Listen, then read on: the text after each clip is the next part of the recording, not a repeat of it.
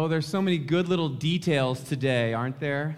From that first hymn where Pastor Eric and I were up here getting shaken by the organ sounds, and all these kids excited for the day. And what's still to come for us? Let me pray for us as we start. Loving God, we give you thanks this day for your word to us in Scripture. May it be opened, that we would have ears to hear, and let our lives be led by the words that you speak to us this day. We pray it in Christ Jesus. Amen. Our second scripture reading today is from Matthew chapter 13, verses 51 to 53. Listen for God's word to you. Jesus said, Have you understood all of this? And they answered, Yes. So he, he said to them, Therefore, every scribe who has been trained for the kingdom of heaven is like the master of a household who brings out of his treasure what is new and what is old. When Jesus had finished these parables, he left that place. And this is the word of the Lord. Thanks be to God. Well, good morning to you all once again on this Reformation Sunday. It's so good to be together. Uh, I want to say hi to those watching at home online and those who will be listening to this later on, but especially as well to you who are here in person today. I know it's Halloween and the kids are excited, but it's also Reformation Sunday, right? and we're going to do it. Um, so, as you know, I got in just late last night from uh, this trip to the East Coast this week for the memorial service for my grandma Ruth. And I want to say thank you uh, to all of you for your care and love for our family uh, in these days, um, for reaching out and just caring about us. On Thursday, after services were done back in Philadelphia, uh, we went back to my grandmother's apartment. And uh, it was my whole extended family with aunts and uncles, cousins, um, and most of my immediate family. And we did what uh, families do in a time like that. We told stories, we looked at pictures, we cried a little, but we laughed a lot. And there at the end of life, there's always uh, a lot of accumulated stuff to deal with. Do you know this? Um, and my, my dad and his siblings have a lot of work still to do to deal with all those things. My sisters and cousins and aunts went back into my grandma's back room and into her closet and started looking through it to see what treasures they might find. And uh, my sister Sarah found this one blouse. I'll show it to you. It's the kind that um, my grandma used to wear out to lunch with ladies. And I don't know when she's going to wear it, but my sister took it home. So that's kind of nice. And then for some reason, people gave me this hat to wear. They said that it had my name on it. Um, going through closets or rooms of a beloved one like that, it's like opening up a treasure chest, the kind of treasure chest or storeroom that Jesus was talking about in our parable today. We're in a series of parables where we are seeking to understand a little bit more of what God's kingdom is like. And Jesus gave all these stories and images and pictures of what God's kingdom was all about. And this is the one for today. He says, Anyone who has been trained for the kingdom of God, anyone who has eyes of faith to see or ears to hear, is like a member of the family who goes into their grandma's closet and pulls out old clothes. Some are vintage, some are retro, some are surprisingly hip. Well, he didn't put it that way, I guess, exactly. Jesus said this it's like a household, an owner of a household, who opens a treasure chest and pulls out the treasures, both the new and the old, the old and the new together. The word for this treasure chest that's used in the Greek language of the New Testament is thesauros, where we get our English word thesaurus from.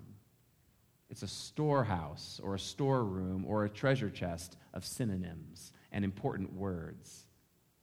What do you think would be in a treasure chest, the kind that Jesus was talking about today? What kinds of good things would be there, old, what kinds of good things would be there that are new. When we read this story closely, we see that Jesus is talking about anyone who has been trained as a scribe. He uses the word scribe. And a scribe is a person who could read and tell what the scriptures said. So the first meaning of the text is this the first level of meaning. The treasure is God's word to us in the scripture, and we, and we hold on to it or we have it when we're able to read it or hear it or come to understand it. This is Reformation Sunday, and one of the most important things that happened 500 years ago was that the reformers said individual Christians, people like us, should be able to read the Bible. We should be able to open up God's Word, this treasure trove, and see it for ourselves and ask the questions that we have and interpret it for our own lives. That's why Martin Luther translated the Bible from Hebrew and Greek into German, the vernacular of the time, so that anybody could read it. This is why John Calvin in Geneva emphasized education and the importance of teaching literacy, so that each person could hold the Bible in their hand and read it for themselves. Maybe this is why last week we gave our third graders their Bibles up here in the front just a gift from their church, because we know that as they grow up in their faith, this God's word will carry them along. It's a treasure trove. This month, as a church, we've been trying to read scripture together. We've been reading from the book of Proverbs, and um, we've been reading one proverb a day. There's 31 proverbs in the Bible, there's 31 days in September. It works. Some of you started the journey, some of you didn't finish the journey. That's okay. But today's scripture reading, today's uh, proverb, chapter 31, there's a verse that says this. I was reading it in my Bible. It says this A capable wife, who can find? She is far more precious than jewels. And in my Bible, I had a little note in the margin. I don't know when it was from. And it said this I found one of these, Lisa, greatest wife, more than I would have known. I don't know when I wrote that. but it's true today, too, okay? I don't know when I made that little note, but it's clear that on the day that I did, God's word was speaking to me. Now, not every part of Scripture, not every story, not every lesson, not every verse will hit us or speak to us or be important to us all the time in all the ways that it might to someone else. But there's a way that Scripture works where the more you read it and come to know it, it can help us uh, appreciate the people in our lives. It can give us a sense of how we're meant to live. So I want to speak to some of you who are here today who are a little frustrated with those Proverbs this month because some of them were a bit patriarchal or confusing or repetitive or something you don't understand. Someone was giving me a, a thumbs up here in the front. Um, scriptures like this you can't eat everything all at once. You got to eat it in bite sized portions. Little by little, we take in God's word. And it's not always just the thing we need to hear, but sometimes it is. God's faithful that way. When we read scripture together as a whole church or in small groups or even individually on our own at home, we're seeking something from God that is stronger than us, older than us, and bigger than us. Our Christian faith points us, orients us towards something that is more than just the work of our own hands, more than just what we have crafted in our own image or by our own doing, or as Pastor Erica said earlier, by our own righteousness, which just falls short. We can't hold the whole load. And our faith tradition is the kind of container that's sturdy enough to hold us. You know, the scripture, this treasure trove we're talking about today, is the place where it says, Love your neighbor as yourself. The scripture, this treasure trove, is a place where we're told that our God is a very present help in time of trouble. Therefore, we will not fear. Our scripture is a place where we are reminded if God is for us, who could be against us? We need this old, historic, long standing, sturdy faith of our foremothers and forefathers, those who went before us. We need that because there's value in hearing again about God's truth, which is so strong and sure, even across generations. But here's the thing we can't just have old treasures. We can't just have old treasures. God's word, God's gift, our faith needs to be made new and real for us today. There's a, a family in the church here who um, they, they have a couple of boys and they wanted their kids to grow up hearing God's word and, and learning the message of it, but they were having a hard time, you know, when you open up the big old Bible. And so they went online and they ordered a Lego Bible. Have you heard about the Lego Bible? Yeah, I'll show you a picture of it. The whole Bible in Lego form. It's like a it's like a, um, a comic book, which is told through Lego images. And I have one of these in my office. No, the Last Supper in Lego. I have one of these in my, in my office. I love it. And I keep hearing from this mother the way that her boys look forward to reading that book. It's the old stories of the Bible told in a new format. Maybe you want to go home and look one of those up for yourself, or your kids, or your grandkids. Or, yes, for yourself. I think that's right. Uh, This week, I heard from another young man in the church who asked if I had ideas for him about a, a daily um, scripture or Bible reading app or podcast. Hmm, an app or a, bo- a podcast? Yes. The old story told in a new way. And as it happens, when I was traveling in Germany last month, my uh, traveling partner was a, this other pastor, and he was using the Pray As You Go app or the Pray As You Go podcast. And you've heard of it before. Every morning when we would wake up, he'd be playing it in the hotel room. It's these really smart sounding English people. You know how they have that really, they just sound smarter? Um, reading the scriptures and playing little snippets of hymns. It's lovely, it's 10 minutes long. I wonder if that's something you would want to add to your day or your routine this month. Just another example of the same idea, the way that we want to get at this treasure that God has for us, which is old and valuable, but that we need to have made into a form we can handle or receive or hear. So maybe the Pray As You Go app will be a, a, a podcast you want to go and download today after the sermon. Here's a point that I want to make with you today because we have a faith that is old and ancient and time tested, because we have that kind of faith, we also need it to be made new continually. It needs to be continually made new. That's probably what the reformers meant when they said that the church is reformed and always being reformed or always in need of reformed. There's an ongoing work of God in us.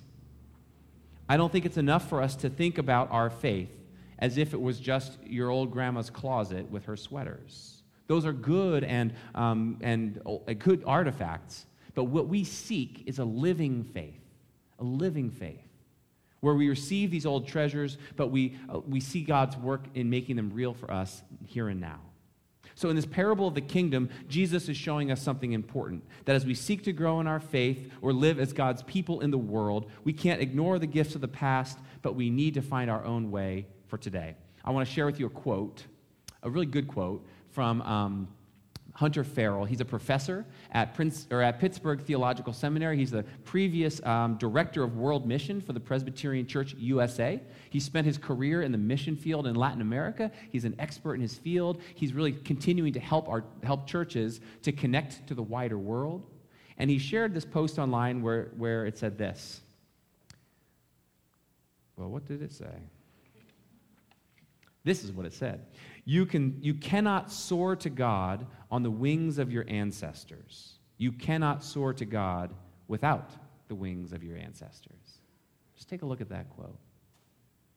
You cannot soar to God without the wings of your ancestors. We need a heritage that comes from the folks who went before us in faith, but we cannot soar to God only on their wings.